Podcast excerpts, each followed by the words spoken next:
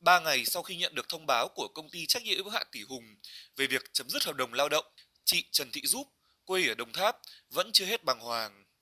Ở cái tuổi 46, chị không biết xoay sở thế nào để tìm được một công việc mới. Giờ đây, miếng cơm manh áo của cả gia đình phụ thuộc hết vào đồng lương công nhân ít ỏi của người chồng. Chị Giúp bày tỏ.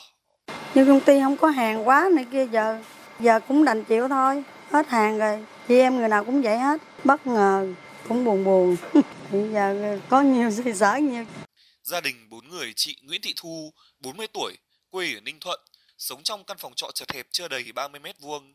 Mỗi tháng, từ chi phí sinh hoạt, tiền trọ, tiền học hành của hai người con cần ít nhất 20 triệu đồng. Bởi vậy, vợ chồng chị phải thường xuyên tăng ca để có thêm tiền lo cho cuộc sống. Nhưng nay bỗng nhiên bị mất việc, khiến cuộc sống của cả gia đình chị Thu đã khó nay càng khó khăn hơn. Dạ, mấy công mấy năm trước đó là công ty có hàng cuối năm có bản tăng ca đều đều.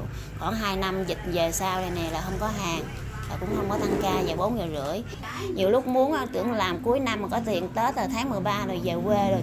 Đâu ngờ công ty nó hết hàng đơn hàng á là nó thông báo cho nghỉ. Chơi với ngạc nhiên chứ. Chứ bây giờ làm sao công ty nó đã không có đơn hàng làm phải đóng cửa mà. Theo Liên đoàn Lao động quận Bình Tân, đơn vị đã có văn bản gửi cho công đoàn cơ sở của công ty trách nhiệm hữu hạn Tỷ Hùng về việc chăm lo cho 1.185 công nhân bị chấm dứt hợp đồng lao động.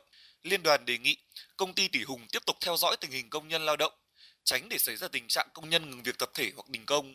Liên đoàn Lao động quận Bình Tân cũng xây dựng kế hoạch chăm lo cho gần 1.200 công nhân bị mất việc với số tiền 500.000 đồng một người và giúp họ tìm kiếm việc làm mới. Đồng thời, cùng với ban giám đốc công ty bảo đảm thực hiện các chế độ chính sách cho những người lao động phải nghỉ làm đúng theo quy định.